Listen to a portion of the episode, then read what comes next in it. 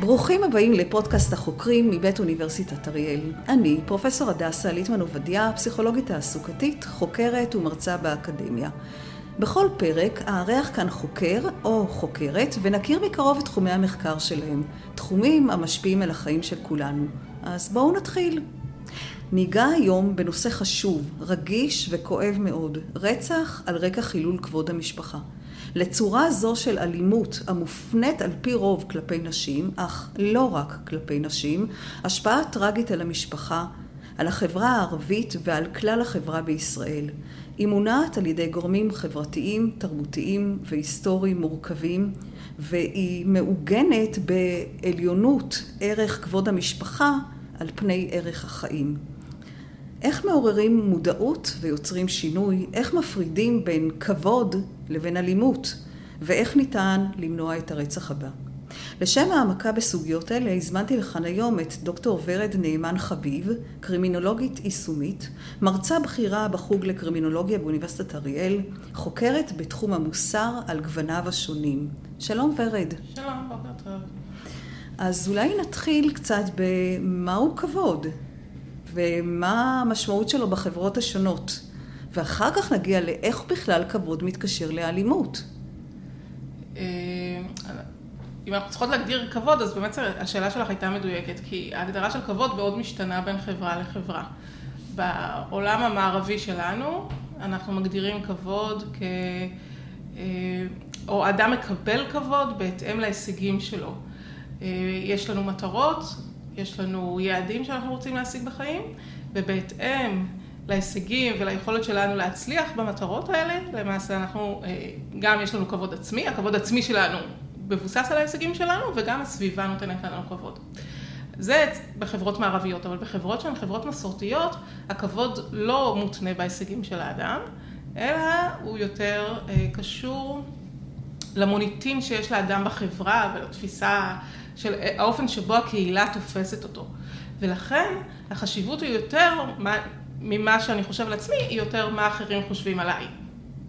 ויש ערך מאוד מאוד גדול לשאלה האם אני מצליח למלא את הדרישות של החברה בשביל שהחברה תכבד אותי. אם אני לא אצליח אז אני אה, לא אקבל את הכבוד הדרוש בחברה. זה איזשהו תגמול חברתי זה בעצם. זה ממש תגמול הכרה חברתי. ותגמול שהחברה נותנת לך, אם אתה מיושר עם הערכים שלה. נכון, נכון. אה, המוניטין הוא מאוד מאוד חשוב, והתגמול הזה הוא תגמול קריטי, הוא לא בסדר, אז הם אוהבים אותי או לא אוהבים אותי, אלא הוא תגמול קריטי לכל תהליך אה, שהם צריכים לעשות בתוך הקהילה, מתהליכים של נישואים, אה, לתהליכים של, תהליכים כלכליים שונים, הכל מתבסס על המוניטין שיש למשפחה בתוך החברות האלה. בעצם זה, זה איזשהו משאב שיש לחברות המסורתיות לשמור על עצמן ולשמור נכון. על ה... על המעמד שלהם. כן, וגם על לא, לא לחשוף את עצמם לדברים חדשים וחריגים ושונים, אלא להישאר כפי שהן. נכון, בכלל החברות מסורתיות מאוד אה, שמות אה, דגש על הגבולות שלהן, אה, על לא, לא לתת כניסה לכל מיני רעיונות חדשים, ואנחנו נראה את זה בהמשך, כשנדבר על העניין של הרצח, עד כמה הכניסה של התפיסות חדשות מערערת שם את כל המסגרת. אז איך, איך, איך כבוד מתקשר לאלימות? כי בתוך החברות האלה, שהן חברות מאוד מסורתיות, הצורך אה, להשיג את הכבוד, הכבוד הוא בעצם ערך עליון. אה, הוא מעל הרבה ערכים אחרים שנתפסים אצלנו בחברה המערבית כערכים עליונים, וברגע שהכבוד שלי מופר, והכבוד של המשפחה מופר, אז אה, למעשה צריך אה, להחזיר את הכבוד. צריך לנקוט באיזושהי פעולה שתחזיר את, את הכבוד שלי. והפעולה הזאת היא הרבה פעמים פעולה אלימה נגד מי שמפר את הכבוד. במרבית המקרים, כמו שאנחנו רואים את זה, אבל לא רק, אנחנו נדבר על רצח על כבוד המשפחה בחברה הערבית, אבל גם מה שאנחנו יכולים לראות היום, שיש כל כך הרבה אלימות בתוך החברה הערבית בין חמולות, זה גם קשור לתרבות של כבוד מאוד משמעותית, כי תחשבו שבעצם אה, מישהו רוצח מישהו מחמולה אחת, ואז החמולה השנייה אה, צריכה להחזיר את כבודה, ולכן היא רוצחת אה, בחזרה. בחזרה, ואז הנקמת דם הזאת היא לא נגמרת, אבל היא בעצם מבוססת מאוד על הערך העליון של תרבות הכבוד, וזה גם מה שקורה בנושא שלנו ברצח על כבוד המשפחה. אז רצח על רקע חילול כבוד המשפחה. במה הוא שונה מכל רצח אחר של נשים? זאת שאלה נהדרת, כי בעצם גם בחברה, גם בחברה מערבית מודרנית, אנחנו רואים מצבים שבהם גבר רוצח את אשתו, נכון? לצערנו. האיש, כן. אה, לדוגמה, הוא גילה שהאשתה בגדה בו, אז הוא אה, הולך לרצוח אותה, או כל מיני מקרים אחרים שבהם אה, יש מקרים של... או שהיא רוצה לעזוב אותו. או שהיא רוצה לעזוב אותו. אבל זה עדיין לא אותו דבר, ובעצם לרצח על קוד המשפחה יש אה, שני מאפיינים שמבדילים אותו מרציחות אחרות, שמאפיין אחד זה הנושא הזה של ההצדקה התרבותית, עד כדי לפעמים חובה חברתית אה, לבוא ולבצע את הרצח. זאת אומרת, בחברה מערבית כשזה יקרה, אז אנשים יגידו, אוקיי, זה איזשהו שיגעון של האדם, או איזושהי התנהגות שהיא לא מקובלת, ואנחנו נוקיע אותו. בחברה אה, המסורתית, זה יקרה בדיוק הפוך, הם יצפו ממנו לרצוח אותה, כי הוא חייב להחזיר את הכבוד למשפחה שלו, ואם הוא לא יעשה את זה, אז בעצם המשפחה תיפגע, וזה יכול לפגוע ממש אה, בכל ההיבטים הקהילתיים. ולכן יש ממש הצדקה וקודים תרבותיים שמסדירים את הנושא הזה של הרצח, וזה משהו מאוד מאוד אה, מקובל ואפילו נדרש חברתית. והרוצח הוא לא הנפגע, הנבגד כביכול. נכון, נכון. זה בעצם האלמנט השני ש, ש, שמבחין את הרצח הזה אה, מהרציחות בעולם המערבי, זה שבעולם המערבי בדרך כלל זה רצח של אדם בודד, שעל דעת עצמו הולך ומבצע רצח. וכאן מדובר בדרך כלל ברצח מתוכנן, לא איזשהו אה, אה, קפריזה שמישהו קיבל עכשיו והולך לבצע את הרצח, אלא יש פה ממש רצח מתוכנן ו... אה, אה, ש, שנקבע מראש, וקצת זה מוזר לדבר על זה אולי, או לשמוע את זה, אבל ממש אפשר לדמיין אנשים שיושבים בבית ומחליטים האם האישה, צריך לרצוח את האישה, יושבים כל בני המשפחה שלה אה, ביחד, כולל האימא, כולל האחיות הרבה פעמים דרך אגב. אה, המשפחה שלה? המשפחה שלה. בעצם, אם נגיד היא עושה משהו שלא מקובל. לא המשפחה של בעלה. לא המשפחה של בעלה, בכלל לא. למשפחה שלה, רק למשפחה שלה יש את הסמכות לצורך העניין. להחזיר את הכבוד אה, האהוב. להחזיר את הכבוד. כשהיא עוברת למשפחה של, שבעצם היא נישאת, אז היא הופכת להיות באחריות של בעלה. אבל אם היא עושה משהו שהוא לא מקובל, אז אה, היא כאילו פגעה במשפחה שלה, בסדר? ולכן המשפחה שלה צריכה לעשות את זה. תכף נדבר על זה שזה בכלל לא רק נשים נשואות. אה, זה יכול להיות גם הרבה נשים רווקות. אישה שפתאום... אה, נפגשת עם מישהו אה, שהוא לא זה שיעדו לה להתחתן איתו לצורך העניין, או אה, הרבה מאוד דברים שהם בכלל קשורים עדיין לנישואים, שעוד לא הגיעו לשלב הזה של נישואים, נערות שמתלבשות פרובוקטיבי, או כל מיני דברים כאלה שהם לא מקובלים בחברה. ואז בעצם המשפחה מתכנסת, ומחליטה האם המעשה שלה הוא מספיק חמור או לא מספיק חמור, איזה צעד צריך לנקוט, לא תמיד זה מגיע לרצח, לפעמים זה אלימות, לפעמים הם כולאים אותה בבית, יש כל מיני דרגות של אה, אה, אלימות, אה, שהרצח הוא הקיצוני ביותר ביניהם, ואז הם מחליטים האם צריך לעשות את זה, או האם צריך לתת לה הזדמנות נוספת לדוגמה, וגם הם מחליטים אפילו מי צריך לעשות את זה.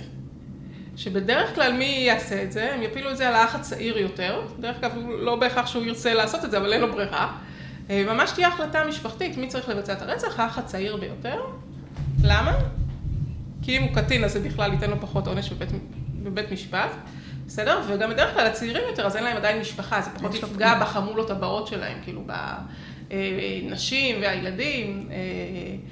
אה, אז, אז ממש מדובר ברצח מתוכנן בראש, עם חשיבה אה, מסודרת, וזה שונה לגמרי. כמה התופעה הזאת נפוצה היום?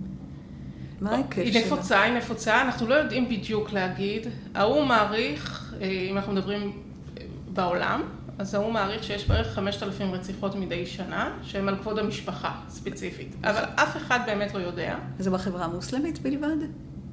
זה בחברה המוסלמית או הערבית. גם ערבית נוצרית? ערבים, גם, זה קיים גם אצל ערבים נוצרים, אצל דרוזים, אבל רוב המקרים הם בחברה הדרוזית. וכשאנחנו מדברים על העולם, אז יש הרבה מאוד, אנחנו יודעים על מקומות כמו אפגניסטן, יש הרבה מאוד בטורקיה, יש הרבה מאוד בירדן, אבל האמת, זה קיים בכל העולם המערבי, סליחה, בכל העולם הערבי אה, והמוסלמי. אה, יש גם רצח על בסיס כבוד בהודו, לדוגמה, אבל זה לא על אותו בסיס, זאת אומרת, זה, זה כבר משהו שהוא קצת שונה, אז הוא פחות רלוונטי לנו. אבל זה בדרך כלל העולם הערבי והמוסלמי, וזה קיים הרבה מאוד גם בחברות, במדינות מערביות, שיש בתוכן קהילות מוסלמיות או ערביות, בעיקר קהילות של מהגרים. שרוצות לשמור על עצמן, על הצביון שלהן. בדיוק, בדיוק. אני אגיד עוד משהו על הכמות של האנשים, על השאלה של המספר. אנחנו, אמרתי, האו"ם מדבר על 5,000 בשנה, אבל באמת אף אחד לא מודד את זה. הרבה פעמים, בטח במדינות שהן מדינות אה, מסורתיות במהותן, אה, פשוט לא מדווחים על זה. מדווח על זה שהיא מתה מתאונה, על זה שהיא נעלמה, אה, על זה שהיא התאבדה, ואז אף אחד בכלל לא באמת יודע לכמת כמה נשים, יש תת דיווח מאוד משמעותי, ואף אחד לא יודע לכמת כמה נשים. המספר הרבה יותר גדול מחמשת אלפים, הרבה הרבה יותר גדול כנראה. כן. מה באמת קורה בעולם המסורתי כשנכנסים אליו הערכים המודרניים, ולמה זה, זה כל כך מאיים עד ש... אז אנחנו צריכות להפריד את זה לשתי, כן. לשתי קטגוריות. יש מדינות של מדינות ערביות מוסלמיות במהותן, ואז לאט לאט, בתהליכים הרבה יותר איטיים, חודרים לשם רעיונות שהם רעיונות ליברליים יותר. כשאנחנו מדברים על רעיונות יותר פמיניסטיים, על רעיונות שמדברים על שוויון בין גברים לנשים, ואז יש איזשהו תהליך איטי שזה מתחיל לחלחל אה, בתוך המדינות האלה. ויש קבוצה שנייה, שזה כמו שאמרתי, אנשים שחיים בתוך מדינות מערביות, שזה בעיקר מה שאני חקרתי, מה קורה בתוך קהילה שחיה במדינה מערב. במדינה מערבית, אבל היא קהילה מסורתית. ואת זה אנחנו רואים, כמו שאמרתי, הרבה מאוד באירופה, אבל גם בקנדה, בארצות הברית, ממש מדינות אה, מערביות לגמרי, שבהן יש אוכלוסיות של מהגרים שהן חיות בתוך קהילות סגורות בדרך כלל. הן מתחתנות בתוך עצמן. הן מתחתנות בתוך עצמן, אבל בעצם קורה, קורים שם שני תהליכים. אחד, כחלק מתהליך ההגירה, בדרך כלל הגבר מתחיל לאבד את כוחו. אנחנו רואים את זה בכל ההקשרים, בכל העולם הרבה פעמים, אה, בלי קשר ליחס לנשים. נשים הרבה יותר קל להן להתערות ולהסתגל בתוך החברה אה, שאליה הם מהגרים. אז הגבר מאבד את כוחו בתוך המשפחה. אה, ודבר שני, הבנות שלהם והנשים שלהם הרבה יותר נחשפות לעולם המערבי, אם זה בעצם העובדה שהן יוצאות לעבוד שם. אה, תמיד, תמיד אני נזכרת כשהייתי בלונדון, אז נגיד בפרימארק, כל המוכרות היו עם, עם חיג'אב כמעט. אז, אז הן מאוד נחשפות לעולם המערבי, בדיבור, בסגנון לבוש, ב...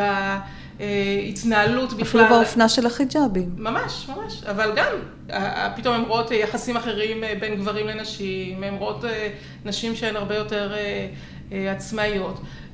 ואז הן באות והן רוצות, רוצות לערוך שינוי, ופתאום אנחנו רואים איזושהי מגמה אחרת.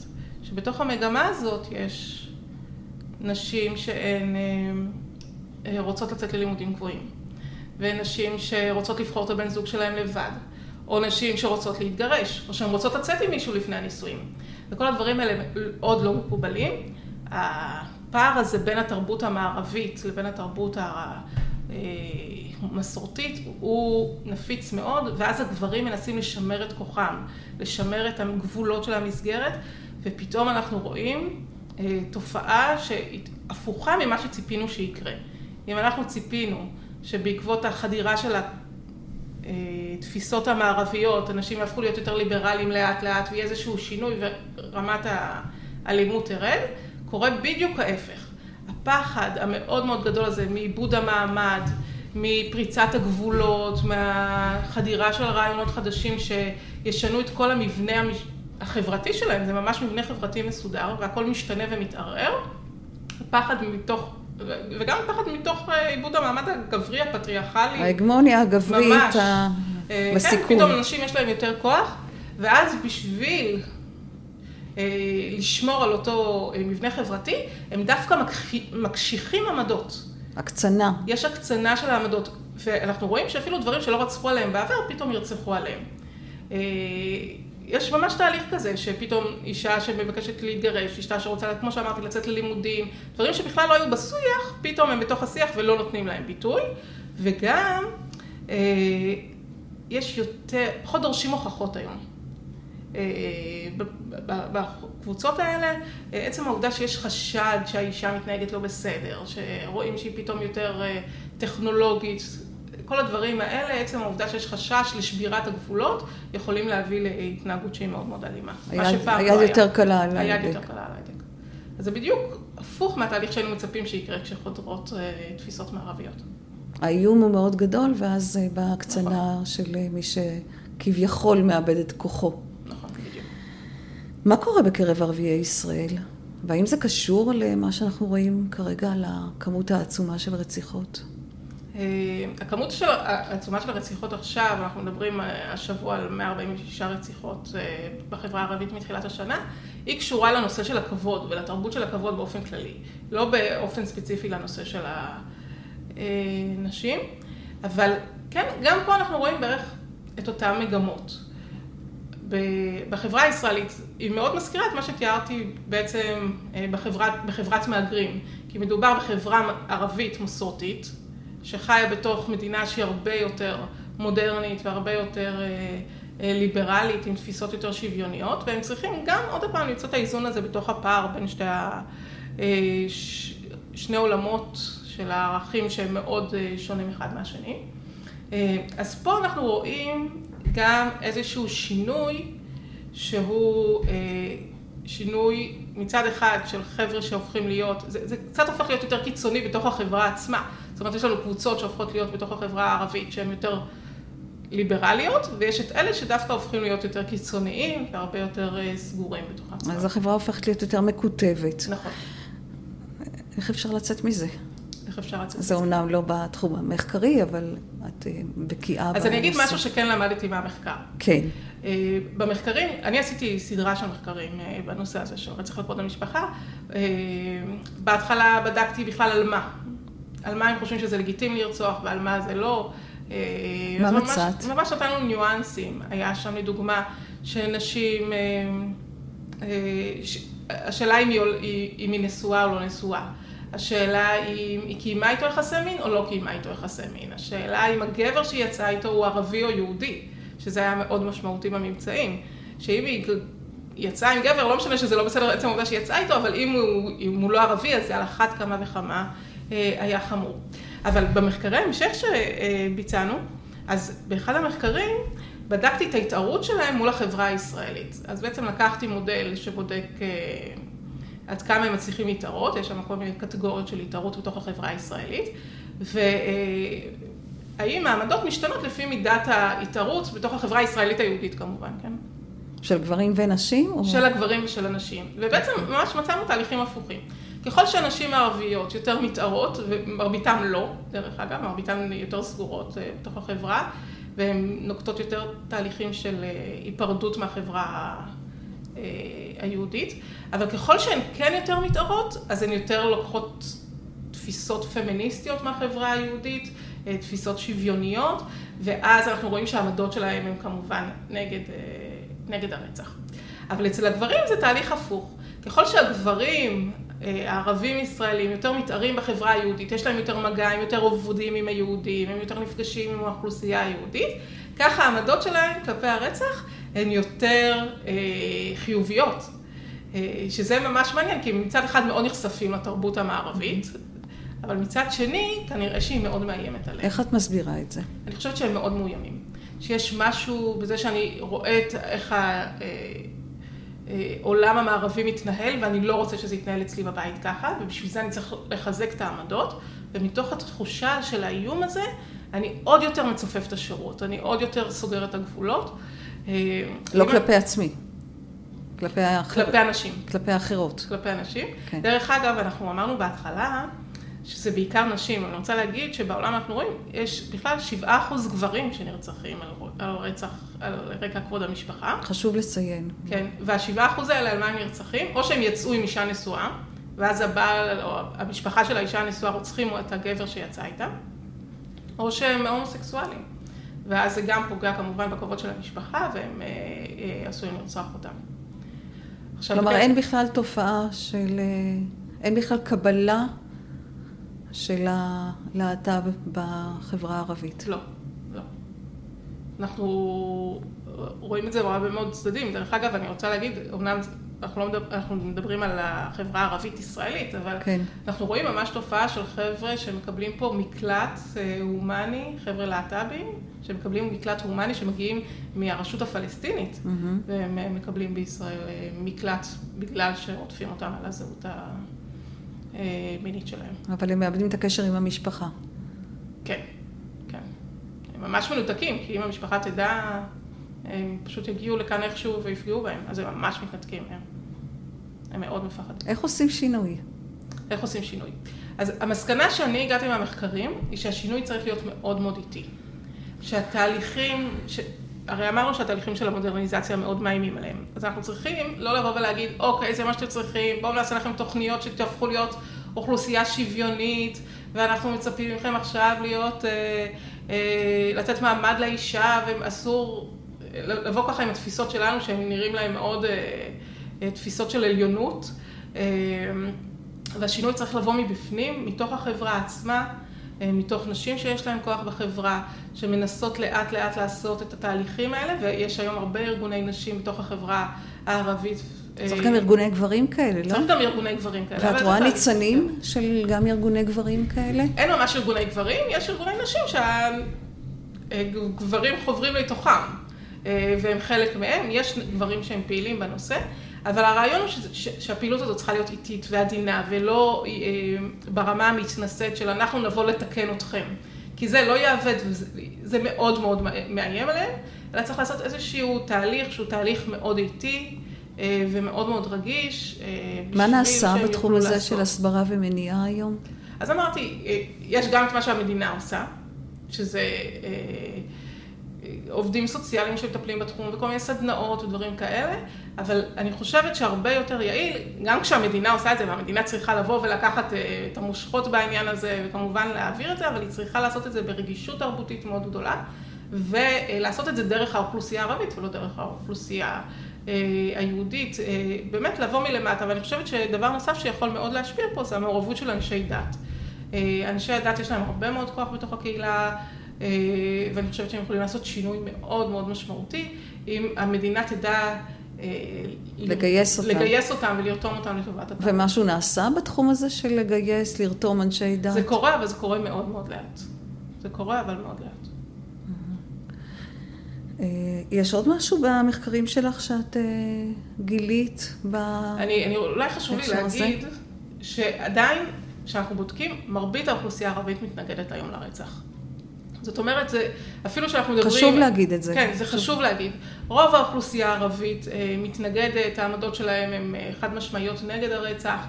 כן, עוד פעם, יש אה, אה, שוני, אנחנו, יש שוני בתוך האוכלוסייה, אמרתי, יש הקצנה מאוד מאוד גדולה בין, אה, בתוך האוכלוסייה הערבית עצמה, אבל הרוב מתנגדים. אה, אחד המחקרים שכן עשיתי, עניין אותי לדעת אם יש משהו נפשי בתוך האלמנטים האלה. זאת אומרת, מה, מה מבדיל בין אדם שמתנגד לרצח לאדם שלא מתנגד? מה מאפיין ברמה הפסיכולוגית? אז ממש בדקתי אה, כן. מאפייני אישיות שלהם, אה, של מי ש... של העמדות, כן? לא בדקתי את הרוצחים עצמם, אבל בדקתי את העמדות שלהם. וכן אנחנו יכולים לראות שיש פה אנשים שיש להם מאפייני אישיות שיותר קשורים לפתיחות לעולם, מאפייני אישיות שקשורים יותר למצפוניות, אנחנו רואים שהעמדות שלהם הם אה, יותר אה, נגד. נגד הרצח. אבל אם אנחנו לוקחים אנשים שהם בדרך כלל אה, אלימים, אנחנו רואים שהם הרבה יותר נוירוטים לדוגמה, ופה לא מצאנו את זה. בגלל שבאמת זה לא קשור ממש לאישיות שהיא אישיות חרדתית, או לאישיות שהיא אישיות אלימה, כמו שזה קשור למבנה החברתי והתרבותי של, ה... של החברה הערבית. אז, אז בעצם מה שאת אומרת, אז השתמשתם ב Big Five, נכון. בחמש התכונות, אה, תכונות האישיות הגדולות, ומן הסתם מצאתם אה, קשרים, לפחות להצהרות, נכון. אם אני בעד או נגד, אה, אבל אנחנו יודעים שיש הבדל בין עמדות לבין התנהגויות בפועל, ואת אומרת שהרבה פעמים ההתנהגויות הן כאלה שהן בכלל מוכתבות על ידי המשפחה או נכון. החברה. ו... והרבה פעמים אין, אין, אין ברירה, בטח לרוצח עצמו. זאת אומרת, ברגע שהמשפחה מחליטה שהוא יהיה הרוצח, אז הרבה פעמים אין, לה, ש, אין לו שום ברירה, או אין לו שום יכולת, גם אם הוא לא מסכים עם זה, אין לו שום יכולת להתנגד לעניין. Uh, התכתיבים החברתיים שם הם מאוד ברורים ומאוד מאוד נוקשים. יצא לחקור או לעשות ראיונות עומק עם אנשים שביצעו את זה מתוך אה, הכרח, מתוך זה שהוטל עליהם התפקיד בניגוד לרצונם? אני לא מכירה. האמת שאני לא מכירה. יש אה, מחקר אחד שנעשה בחו"ל, שהיא ראיינה את הרוצחים. היא ראיינה את הרוצחים והשוותה אותם לרוצחים שהם אה, לא על רצח לכבוד המשפחה. והיא כן מצאה שיש להם מאפיינים של חשיבה קוגניטיבית מאוד מאוד דומים. אה, בין, בין הרוצחים האלה לרוצחים האלה, כאילו בין רוצחים על רקע כבוד המשפחה לרוצחים של נשים אחרות. אה, אז, אז כן, יש פה משהו שהוא כן אישיותי, אבל עדיין צריך שיהיה כאן משהו אה, חברתי שיוביל לתהליך הזה. זאת אומרת, רוצח הוא רוצח הוא רוצח. זה מה שבעצם היא מצאה במחקר שלה, אם אין הבדל אישיותי בחלק, בין הרוצחים האלה כן, לרוצחים האלה. היא בדקה תפיסות קוגניטיביות והיא באמת לא מצאה הבדלים משמעותיים. אבל צריך משהו שיוביל לזה. משהו שיזין את התפיסות האלה. אה, שיזין את העובדה שיש לי בכלל את הכוח ואת הסמכות ואת הרשות ללכת לרצוח את אחותי. אה, שבדרך כלל זה האחים, אמרתי, אה, הם אלה שפוגעים. זה מעניין, באחד המחקרים שלנו בדקתי... ספרי לנו על המחקר שלך. כן, באחד מהם, אז בדקתי, שאלתי אותה מה העמדות לרצח, ואז נתתי איזשהו סוג של תרחיש כזה, ואמרתי, האם אתה חושב שהיא... שצריך לרצוח אותה, או איך צריך לפעול לגביה. אה, ואז, על אותו תרחיש שאלנו אם זאת הייתה אימא שלך, אם זאת הייתה אחותך, אם זאת הייתה בת דודה שלך, או שכנה, או מישהי מתוך הקהילה. וככל שהיא הייתה קרובה יותר, ככה הסיכוי אה, או ההצדקה לרצח היו גבוהים יותר. שמצד אחד זה מזעזע, כאילו אני אומרת, וואי, דווקא את האנשים הכי קרובים אליו הוא מוכן לרצוח, אבל מצד שני זה גם משהו שהוא מעוגן בתרבות, כי ברור מאוד מי צריך לרצוח את מי לצורך העניין. אה, או מי צריך, לש... היא, היא פגעת בכבוד שלי, שהשכנה עושה את זה, היא לא פוגעת בכבוד שלי, שהבת דודה עושה את זה, אז האח שלה צריך לטפל בזה. אבל אם היא אחותי, אז ככל שזה דווקא יותר קרוב אליי, ככה, אה, ככה הסיכוי לרצח הוא יותר גבוה. וגם אה, ראינו שככל שיש, שאלנו אותם כמה אחיות יש לכם, ככל שלאדם יש יותר אחיות... הוא יותר מוכן לוותר על אחות. ברמה הצינית. כן. כן. אבל ככל שיש לו יותר אחיות, ככה הם יותר בעד אה, הרצח. כנראה שהצורך לשמור על הכבוד של המשפחה הוא הופך להיות יותר גבוה. את יודעת, אה, יש גם היבטים אה, אתיים מעניינים למחקר ששואל שאלות כאלה של לתאר, לתאר דמות ולשאול עד כמה היית נכון. מוכן לרצוח. נכון. אז בתור חוקרת, איך התמודדת עם השאלות האתיות? התיאור של הדמות, באופן ספציפי, לקחנו דמות, לא, לא השתמשנו בשמות, אבל תיארנו מקרה שהיה.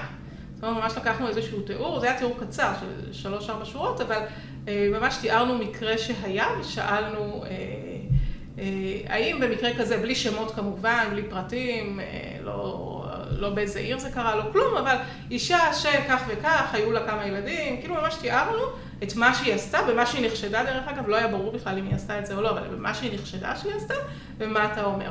אה, אני חושבת שדווקא בגלל שטשטשנו את כל הפרטים, אז, אז לא הייתה לנו בעיה אתית בתוך המחקר הזה. זה עדיין, זה, זה עלול חלילה לעשות אקטיבציה, גם אם הדמות לא מזוהה. אבל אה, בעצם חשיפה לשאלה כזאת. יש לנו הרבה פעמים סוגיות אתיות נכון. ומחקרים אה, בנושאים רגישים כגון אלה. לאן את חושבת שהדברים הולכים? בתוך הראייה הרחבה שיש אני לך. אני חושבת שלאורך שנים יש שינוי לטובה. אבל אה, לפעמים... אז אה, עכשיו אנחנו התהליך, בחושך שלפני האור. אנחנו בחושך שלפני, כן, בתהליך הזה. אני חושבת שלאט לאט באמת התפיסות השוויוניות יותר יחדרו. אנחנו רואים אותן נשים שיותר יוצאות לעבודה, ואנחנו רואות אותן בטח הרבה יותר בלימודים הגבוהים, בכיתות שלנו, אה, שיש אה, נשים ערביות יותר ויותר, אז בוודאי שיש פה אה, איזשהו תהליך שמתרחש, אבל קודם כל קורה סגירת גבולות מאוד משמעותית, או ניסיונות כאלה, אני חושבת שלאט לאט אנחנו נראה איזשהו שינוי. ככל שיהיה יותר ארגונים, ככל שיהיה יותר שפה בתוך החברה הערבית שמדברת על זה, ככה יהיה שינוי משמעותי. והאם יש הסתכלות גם על משפחות שיש בהן יותר תמיכה בבנות משפחה שהן ליברליות? ש... זה מאוד משתנה בתוך, החברה הערבית היא קודם כל נורא מגוונת, כן? כן? אה, גם אם אנחנו מסתכלים אצלנו, אז תראי, הם, הם מהווים בערך 20% מהחברה הישראלית, וברציחות של אנשים הם מהווים משהו כמו 55 אחוזים. זאת אומרת, הרבה, פי שתיים וחצי כמעט מה... יחס באוכלוסייה. מהיחס שלהם באוכלוסייה. אבל גם בתוך החברה הערבית את יכולה לראות הרבה יותר גוונים. קודם כל צריך להפריד, יש בדואים ויש מוסלמים ויש דרוזים ויש נוצרים, אז אפשר לראות את ההבדלים ברציחות גם ביניהם, הכי מעט באופן משמעותי נראה אצל, מקרה, אצל נוצרים. אנחנו נראה הרבה מאוד אצל דרוזים, אז זה מאוד מאוד תלוי באיזה קהילה ובאיזה קבוצה. אצל, אצל דרוזים, סליחה, אצל דרוזים יש לא הרבה, אני חושבת שהתבלבלתי, אז נראה הרבה אצל בדואים. אז נתקן את זה גם להתחלה. אז אני מתקנת. כן. יש הרבה יותר אצל בדואים שאנחנו רואים, ואצל מוסלמים, פחות אצל דרוזים זה קיים, וממש מעט אצל נוצרים. כלומר, יש לזה קורלציה עם השכלה, עם רמת... יש לזה קורלציה עם השכלה ועם רמת מודרניזציה. נעשה ממש לא מזמן מחקר. של חוקרת בשם דיין שעשתה בישראל, היא בדקה את הקבוצות ממש בתוך האוכלוסייה הערבית, והיא השוותה את זה לרמת המודרניזציה שלהם. היא ממש ראתה שככל שיש רמת מודרניזציה יותר גבוהה, כך, שזה אנחנו בדרך כלל רואים אצל נוצרים, אז אנחנו נראה פחות רציחות, ואצל הבדואים, ששם רמת המודרניזציה הכי נמוכה, יש הרבה יותר רציחות. האם אנחנו יודעים משהו על משפחות שלא מוכנות להיכנע ל... זה בהחלט קיים היום. לתכתיב הזה? זה בהחלט קיים היום. מה דינן של המשפחות האלה? כביכול איבדו את הכבוד, אבל הן לא מוכנות לבצע את האקט להשבתו. העניין הוא שבתוך החברה הערבית יש הרבה משפחות שקצת מתנתקות מתוך העולם המאוד מאוד מסורתי. כן? הן עדיין לא הופכות למנותקות, הן חיות במסגרת, הרבה פעמים יש להן קשרים טובים עם הבני משפחה שלהם, אבל הם, הם כבר לא חיים במסגרת של חמולה סגורה. וכשהם לא חיים במסגרת של חמולה סגורה, אז הם גם יכולים להרשות לעצמם קצת יותר למרוד בתוך העולם הזה, ואז אנחנו נראה הרבה יותר תהליכים של מודרניזציה, ואז פחות חשוב להם גם הצורך הזה, של לרצות את הקהילה מסביב, ולכן אני לא צריך, המוניטין שלי הוא לא הדבר הכי חשוב, הכבוד הופך להיות פחות המוני... חשוב. כן, המוניטין שלי בנוי מיסודות אחרים. נכון, נכון. יש פתאום יותר הישגיות, אנחנו רואים אותם... גם המעמד הסוציו-אקונומי שלהם כבר הולכים, והמעמד הופך להיות גבוה יותר, ואז גם הניתוק מהחברה הערבית, מהחברה המסורתית, או עוד פעם, כן נשארים קשרי משפחה והכל, אבל הם לא חלק ממש אינטגרלי מתוך החמולה, ומקשיבים לכל הציווי או הסדר החברתי שהחמולה דורשת מהם. איזה עוד נושאים את חוקרת בתחום של קרימינולוגיה יישומית? אני חוקר, באופן כללי אני חוקרת מוסר. זה הטייטל המשמעותי עבורי. ובתוך המוסר אז גם הנושא הזה נכנס. אני חוקרת בעולם אחר לגמרי הרבה מאוד נושאים שקשורים לשימוש בסמים ובשימוש בסמים בחומרים, בתרופות, שימוש לרעה בתרופות, שזה משהו שאני מתעסקת איתו הרבה. לא באוכלוסיות של מכורים. אני בכלל לא נוגעת באוכלוסיות של מכורים, אלא אני דווקא יותר מעניין אותי האוכלוסייה הרחבה, מה קורה בתוך האוכלוסייה הכללית. אז ספרי לנו קצת על הקשר בין מוסר לשימוש לרעה בתרופות, ולמה את מתכוונת. אני אתן לך דוגמה. כן. למשהו שאני חקרתי לו ממש לאחרונה, הנושא של שימוש בקנאביס רפואי. ו... באופן ספציפי, אני לא בודקת את ההיבטים הרפואיים של הקנאביס הרפואי, אבל באופן ספציפי אני בודקת את המעבר או העברה של קנאביס בין חולים.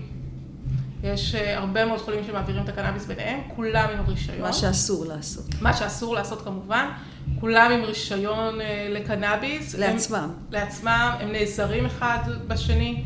חסר לי עשר גרם בשביל לגמור את החודש, אתה יכול להביא לי, חסר לי את הזן, לא הצלחתי להשיג את הזן הספציפי שאני צריך, ויש מערכת תמיכה מדהימה, מישהו מהנבדקים שדיברתי איתם, שראיינתי אותם, אז הוא אמר לי, יש כמו סוג של רפואה שנייה, שיש לנו ממש מערכת צמיחה אחד לשני, והם עוברים על החוק.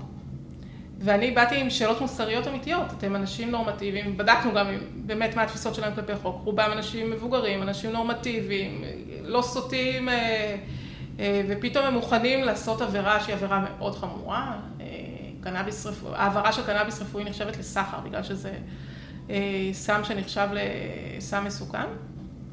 זה לא כמו שנעביר אנטיביוטיקה מאחד לשני, כי גם, גם את זה אסור. גם ריטלין אסור. גם ריטלין, דרך אגב, גם ריטלין נחשב לסחר. כן. אבל נגיד אנטיביוטיקה, או קיבלת מרשם איזושהי תרופה עכשיו. זה אסור להעביר. והעברת, אסור להעביר, אבל אם העברת אותה, לא עברת על סחר בסמים, העברת על פקודה שהיא נקראת פקודת הרוקחות. אבל אם העברת קנאביס שניתן לך ברישיון להחזקת סם מסוכן, אז בעצם אה, עברת על סחר בסמים, דינך 20 שנות מאסר. ואני הולכת ואומרת להם, אתם יודעים? מה אתם עושים? אתם יודעים שאתם עוברים על החוק, כולם יודעים שהם עוברים על החוק, לא כולם ידעו שזה 20 שנות מאסר, אבל uh, כולם ידעו שהם עוברים על החוק, ואז אני אומרת להם, אתם אנשים נורמטיביים, למה אתם מוכנים לעשות את זה? וזה ממש סוגיה מוסרית.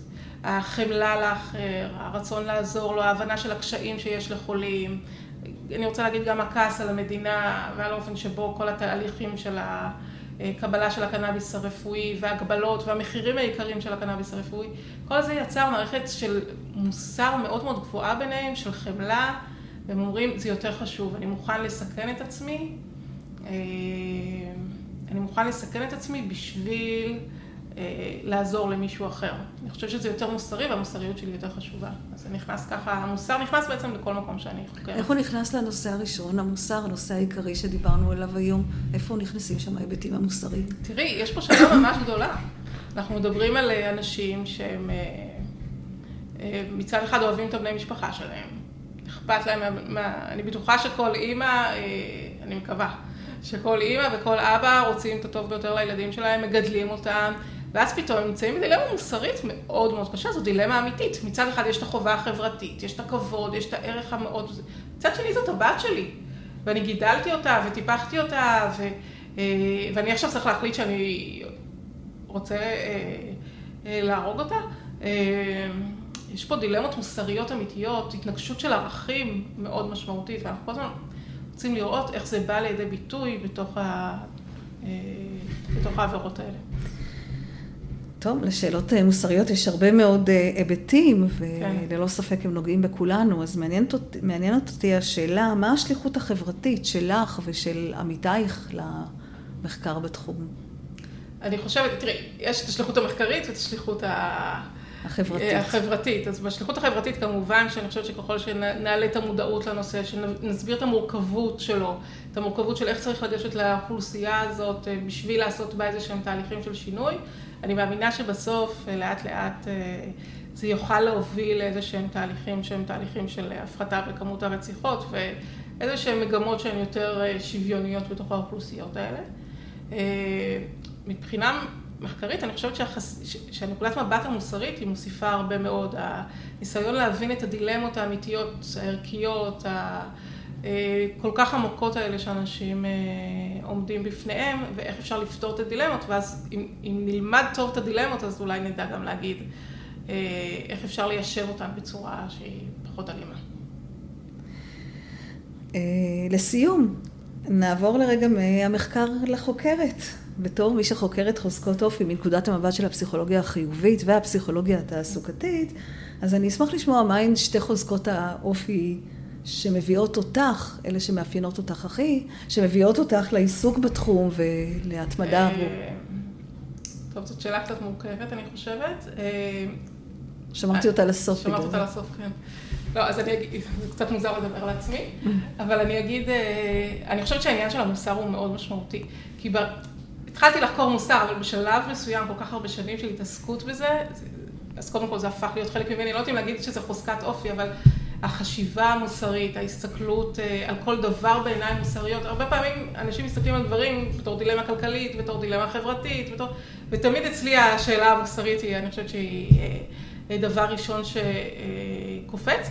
אז בעצם יש פה איזשהו תהליך אה, דו-כיווני, כי מצד אחד המחקר שלי מוביל, מוביל אותי לחשיבה כזאת, אבל מצד שני, כשהחשיבה הופכת להיות כזאת, אז היא משפיעה מאוד על המחקר. אני מסתכלת על הרבה דברים בעיניים של מוסר, ומנתחת אותם בעיניים של מוסר, ואז אני אומרת, רגע, יש פה איזושהי דילמה חדשה, יש פה איזושהי הסתכלות שצרך להסתכל. את רואה את הדוגמה מחיי היומיום של... אני רוצה להגיד לך שנגיד, הסיפור הזה של מה שתיארתי בקנאביס הרפואי, הוא ממש בא מחיי היומיום שלי.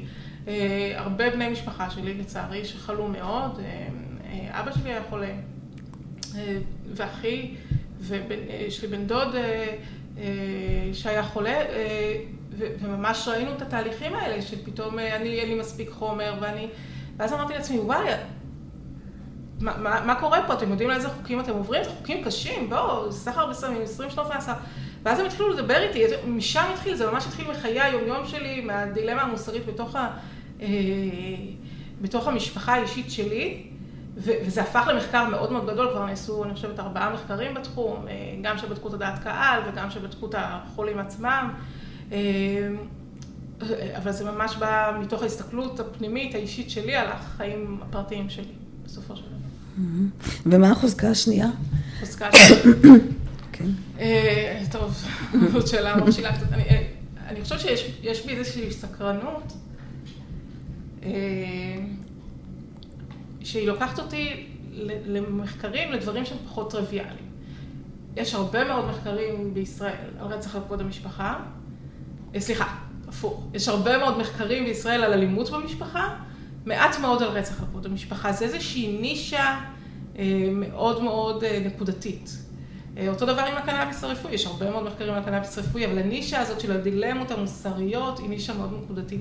יש בי איזושהי סקרנות שהיא לפעמים לוקחת אותי לנישות שהן פחות נחקרות. אז יצירתיות הייתי אומרת. אה, אוקיי. אה, זה לא משהו חדש, יצירתיות. זה משהו? חדש, כן. זה עולמות שהם פחות נחקרים. נקודת מבט אחרת מהמקובל. נכון, נכון. זה אה, עולמות שהם קצת פחות נחקרים. באמת, גם בתחום הזה וגם בתחום הזה, אני לא ראיתי, יש ממש מחקרים בודדים בארץ. על התחום הזה של העברת סחר של קנאביס רפואי, אין מחקרים בכלל בעולם, יש הרבה מאוד על העברת תרופות, אבל לא על קנאביס רפואי. אז, אז אה, הסקרנות הזאת, או היצירתיות הזאת, היא מובילה אותי באמת לעולמות שהם אה, אולי קצת יותר נישתיים, אבל מצד שני הם אה, גם חדשניים וגם אותי לפחות יותר מעניינים. תודה רבה. תודה לך על שיחה מעניינת. הפרק ששמעתם זה עתה הוא חלק מפודקאסט החוקרים והחוקרות של אוניברסיטת אריאל, שיזמתי אותו על מנת להפיץ ידע ולשתף במגוון מחקרים של החוקרים והחוקרות מאוניברסיטת אריאל. אני, פרופסור הדסה ליטמן עובדיה, עורכת את הפודקאסט, ובכל פרק מראיינת חוקר או חוקרת שמציגים הן את תחום ההתמחות שלהם והן ממצאים חדשים ופורצי דרך במחקרים שלהם. אתם, המאזינים, מוזמנים להגיב, להציע או לבקש לארח חוקרים בתחומים שונים. אני מאוד אשמח אם תפנו אליי עם כל תגובה למייל הבא, הדסה או, H-A-D-A-S-S-A-H-O, את אריאל.ac.il. תודה רבה.